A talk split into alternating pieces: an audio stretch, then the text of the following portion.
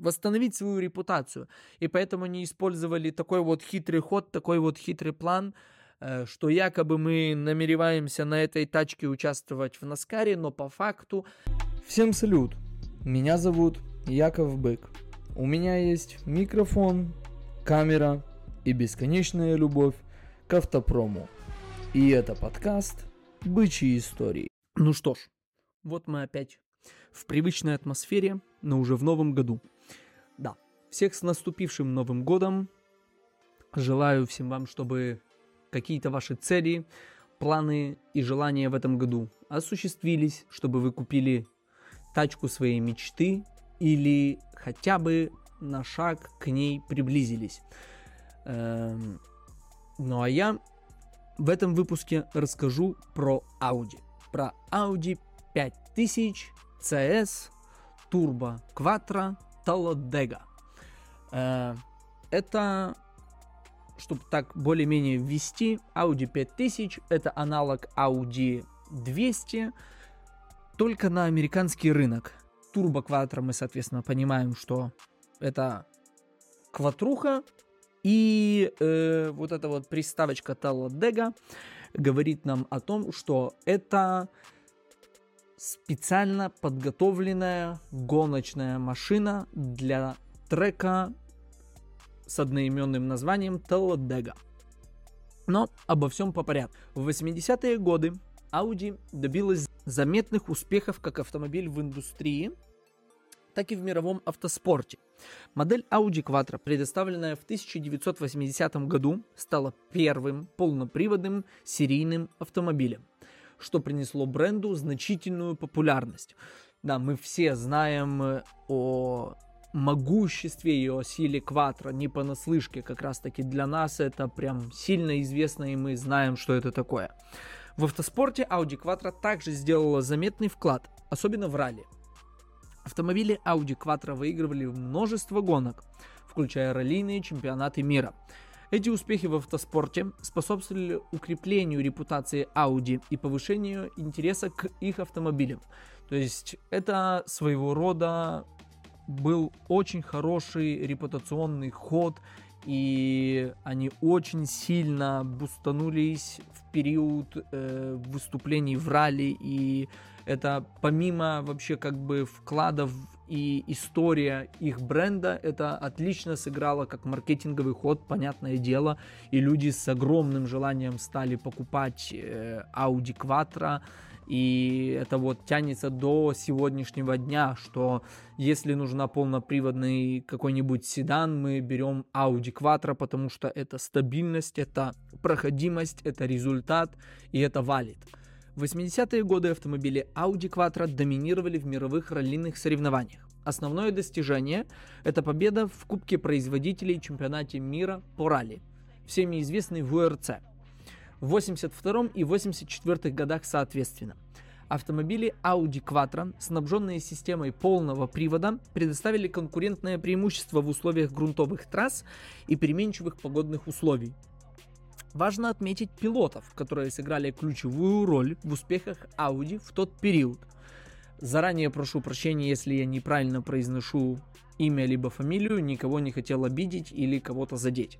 Первый из них это Ханну Микола и Стик Бломквист. Два опытных раллийных гонщика достигли побед в иномарках Audi Quattro. Эти победы установили Audi как ведущего участника в мире ралли и привлекли внимание к инновационным технологиям, таким как полный привод. Но сегодняшний наш гость э, больше как бы относится к Америке, а не к Европе. И гонки ралли и такого типа не были супер известны или популярны в США. Поэтому Audi не смогла использовать свои успехи в ралли для продвижения на этом важном экспортном рынке. Чтобы продемонстрировать превосходство полного привода, Audi решила предпринять другие шаги. Они решили модифицировать кузов немецкой Audi 200, но на американский рынок она была Audi 5000, и добавили эмблему 5000 CS. С этим автомобилем Audi отправились на подлинную американскую территорию. Скоростные трассы. Автомобиль был построен в соответствии с правилами NASCAR. Это отчасти, это как бы маркетинговый ход, и э, в дальнейшем вы поймете почему. И выпущен на самый быстрый трек в США Talladega. Тем более, что в тот момент у Audi был сильно подпорчен имидж на американском рынке из-за якобы неправильности и аварийности Audi 5000, которую они туда продавали, которая по сути своей в по, по, по мере разбирательств оказалась просто, скорее всего, вероятнее всего, какими-то грязными играми и борьбой за клиентов, потому что клиенты начали жаловаться, и вообще, в принципе, это была раздутая статья э, о том, что Audi при э, Audi 5000 в момент нажатия на педаль тормоза внезапно ускорялась сама по себе на короткий период времени. Э, из всех э, проверенных и отозванных автомобилей только у шести автомобилей Audi обнаружены какие-либо неисправности, а все моменты которые были раздуты с помощью каких-то там, по-моему, независимых СМИ или независимых экспертов, ничем не подтвердились, потому что там вообще самый гром, громкий иск был, по-моему, от жительницы США на 48 миллионов э, долларов, потому что она э, нажала на педаль тормоза, а машина ускорилась, и она убила своего шестилетнего сына. Но как по итогу оказалось, это все было неоправданно, и это были грязные какие-то игры, я думаю, от конкурентов для того, чтобы испортить имидж э, Audi. И у них, в принципе, это сильно удалось, потому что после всех этих разбирательств, после этих новостных заголовков и до момента, пока они э, доказали, что они невиновны, прошло сильно много времени, и они сильно потеряли на продажах в тот момент. Им нужно было как-то реабилитироваться и как-то показать, что это все было неправда и что у них хорошие машины, потому что американский рынок это огромный рынок и там крутятся хорошие деньги. Э, ссылочку на эту статью я скину в Телеграм, и если кому-то интересно более подробно ознакомиться, можете перейти и почитать интересный момент, и я думаю, сейчас ничего такого бы не получилось, потому что если кто-то попробовал бы обвинить какую-либо компанию в чем-то таком и оклеветать, они бы просто обанкротились и закрылись. Но раньше было немножко по-другому все устроено, все было более агрессивно и более со скалом и с зубами и боролись вот такими вот способами тоже. Но повторюсь, если кому-то интересно, можете зайти и почитать. Ссылочка будет в Телеграме. Но вернемся к нашему главному герою, к нашей Audi 5000 CS Turbo Quattro. С турбонаддувом, полным приводом и многочисленными, едва заметными изменениями, но они были крайне важные, Audi произвела все-таки впечатление в США. Потому что на этом треке с мощностью 650 лошадиных сил она достигла средней скорости за круг в 332 км в час. Или, если в милях, 207. Таким образом, был преодолен рубеж в 200 миль в час. На прямых участках достигалась скорость более 350 км в час или более 219 миль в час. Эм, что и установило рекорд скорости для, для практически всех типов транспортных средств по рекорду скорости – на, на данном треке. Мы говорим о седанах, о полноприводных автомобилях э, и так далее и тому подобное. Там есть большой список. В общей сложности она побила, если не ошибаюсь, около 10 рекордов скорости, поставленные до период приезда этой Audi. Э, все эти предыдущие рекорды максимум доходили до 299 км в час. А повторюсь, э, эта Audi достигла среднего рекорда, ну, средней скорости в 332 км в час. То есть сильно ощутимо. Это не была борьба там за 1, за 2 километра, за 3, за 5. Это сильно ощутимая разница, и они это сделали уверенно и с первого раза. Э, ну и да, к слову, в 85 году, когда они поставили этот рекорд, этого времени было бы достаточно для первого ряда на стартовой линии в гонках NASCAR. После установленного этого мирового рекорда для автомобиля с полным приводом на трассе. Это для них было важно, потому что они как раз пиарили Quattro, свою новую инновационную технологию. Команда Audi отправилась в тур с этим автомобилем по США. Э, чуть поподробнее про эту машину. Э, в принципе, было трудно заметить все изменения, внесенные в эту Audi, потому что это внешне было похоже на классическую Audi 200, либо Audi 5000, но полностью от, от начала и до конца переработанная. Это начиналось с солидного аэродинамического улучшения. Были устранены острые края и убраны наружные зеркала, чтобы уменьшить лобовое сопротивление. Кузов был опущен на 40 мм, что привело к уменьшению фронтальной площади и снижению центра тяжести. Аэродинамическую нагрузку создают передний и задний аэродинамический щит. И небольшой спойлер сзади это он выполнял эту функцию. Спойлеры создают поддерживающую силу, но они также увеличивают аэродинамическое сопротивление. Благодаря изменениям в аэродинамике удалось сохранить коэффициент аэродинамического сопротивления 0,33. Некоторые кузовные панели были частично заменены. Передние и задние бампера были сделаны из кевлара, двери и капот и крышка багажника были сделаны из алюминия, а окна за исключением лобового стекла из пластика. В результате получился внушительный вес в тонну 72 килограмма. Спешу заметить, что все вот эти конструктивные изменения кузовные, э, это все местилось в допуске э, к гонкам NASCAR, что в принципе, возвращаясь к тому, к чему они вообще это как бы подготавливали и рекламировали, что это потенциальная э, машина для участия в гонках NASCAR и приписывали себя к этому и поставили рекорд скорости именно на этом треке, чтобы привлечь внимание автолюбителей и фанатов гонок NASCAR в Америке. В поворотах, а если быть точнее в повороте влево, на человека и машину действуют невероятные нагрузки, невероятные силы. Audi поддавалась давлению на поверхность сила, силой 2,2G что эквивалентно 2,2 раза своего собственного веса, в то время как ее тянет к наружной кривой силой 1,6G. Эти силы приводят к очень высокой динамической нагрузке на наружные шины. С более высокой нагрузкой на шины можно передавать более высокие силы через зону контакта, дорога шина. Но желательно равномерное распределение нагрузки на шины. Особенно это важно непосредственно для колес – Э, один из способов решения этой проблемы использование более жестких пружин на наружных стойках и более мягких пружин на внутренних. Таким образом можно уменьшить качение, уменьшить качение автомобиля.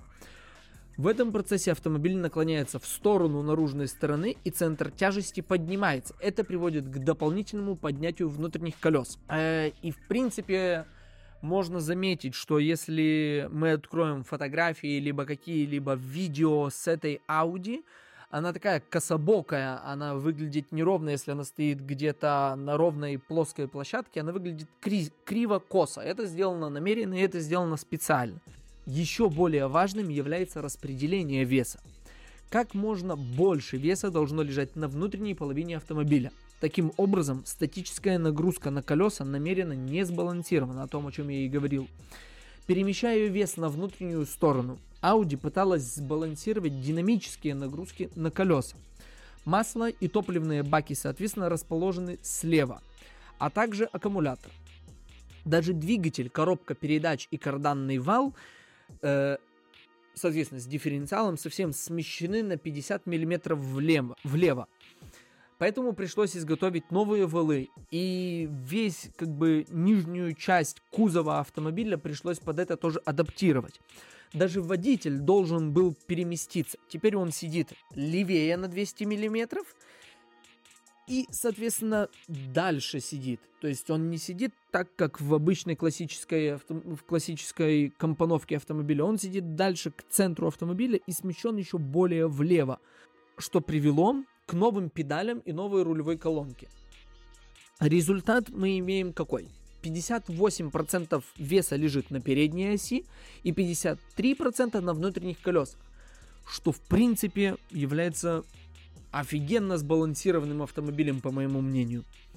Э, шины довольно обычного размера, но они большего диаметра, колеса сами по себе. Э, Мишлен разрабатывала покрышки специально для Audi, для этого теста, для этих гонок. Изначально Мишлен боялись за свои покрышки и не думали, что они смогут выдержать такие нагрузки. Но они испытывали, они дорабатывали, изменяли что-то, делали и проводили испытания в своей лаборатории. Финальные результаты были такие, что они остановили свои испытания э, при скорости 450 км в час или 280 миль в час соответственно. Из-за просто своего собственного страха, потому что они боялись за свою лабораторию и за свое здоровье, чтобы шина не разлетелась, не разорвалась и ничего не произошло. Но в принципе такого запаса скоростного было с головой. Они понимали, что их покрышки точно выдержат, и это будет то, что нужно для этой тачки. Э, двигатель достигал 7200 оборотов в минуту при скорости 350, 350 км в час. В то время как сам по себе двигатель мог крутиться до 7700 оборотов в минуту. То есть был еще в принципе запас.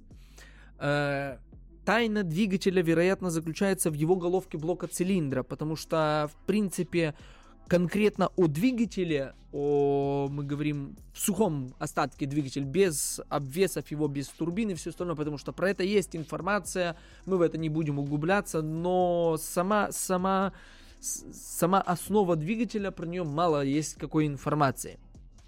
Э, кроме того, что она как бы произошла от стандартной 20-клапанной.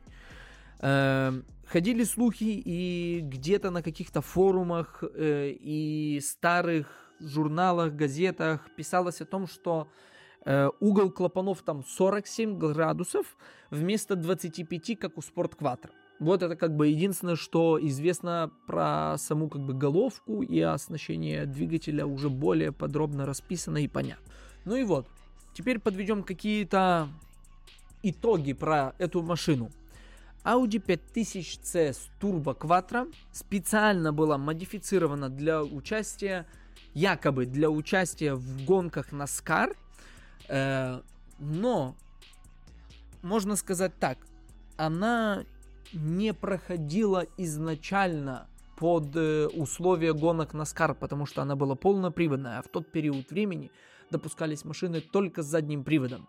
Поэтому вот эти заголовки, вот эта вот вся информация, которая дошла до сих пор, это просто маркетинговый ход Audi для привлечения внимания к своей марке, к своему бренду.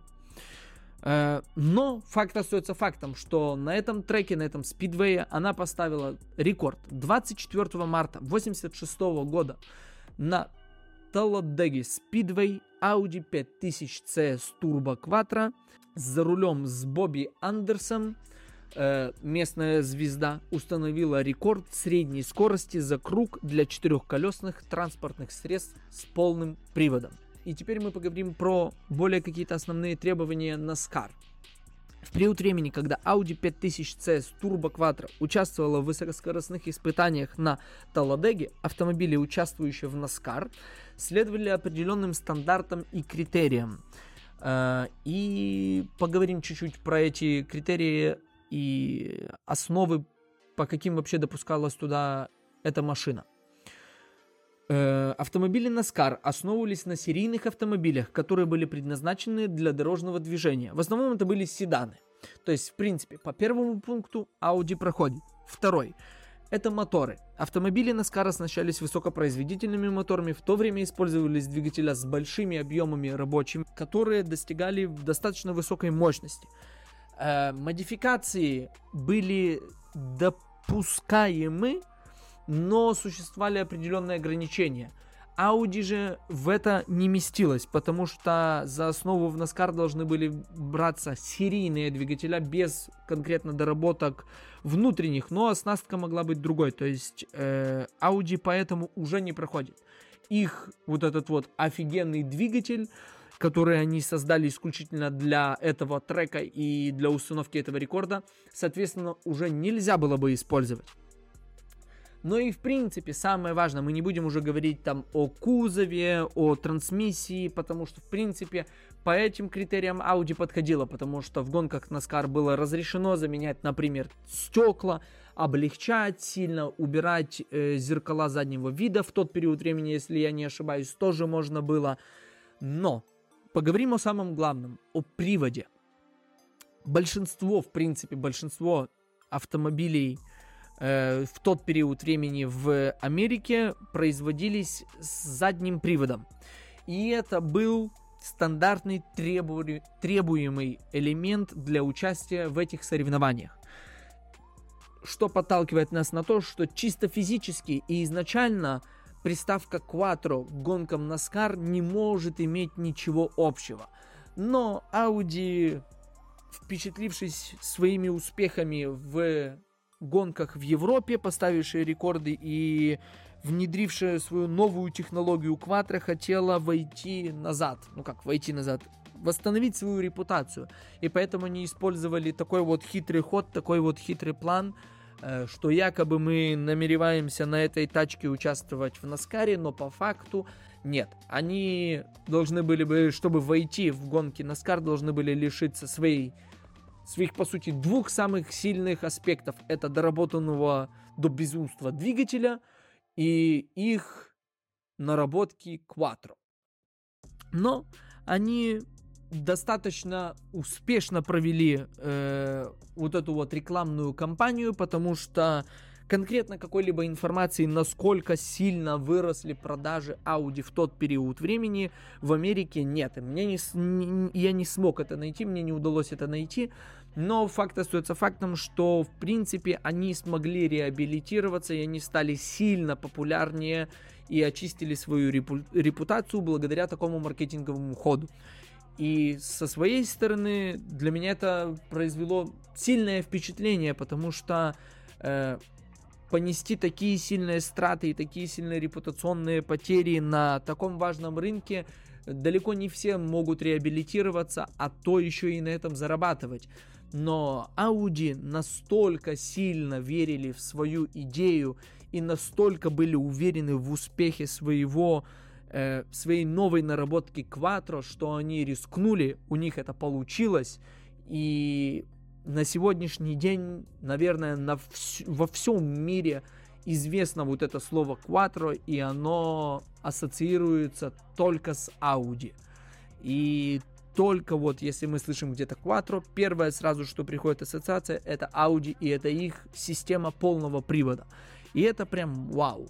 И я хочу вам всем пожелать э, не бояться рисковать, не бояться э, ставить перед собой какие-то, э, может быть, на первый взгляд, невыполнимые цели. Или если кто-то смог подпортить вашу репутацию, и вы знаете, что вам это нужно и вам это необходимо, не бойтесь ее исправить. Если вы уверены в том, что вы делаете, вы уверены в том, что за вами успех, и вы знаете, что это стрельнет и что это получится, и вы сделали хороший продукт, или вы просто в чем-то уверены и знаете, что вы правы, а кто-то пытается вас очернить или играть в какие-то грязные игры, вы всегда сможете реабилитироваться, и вы всегда сможете встать на ноги.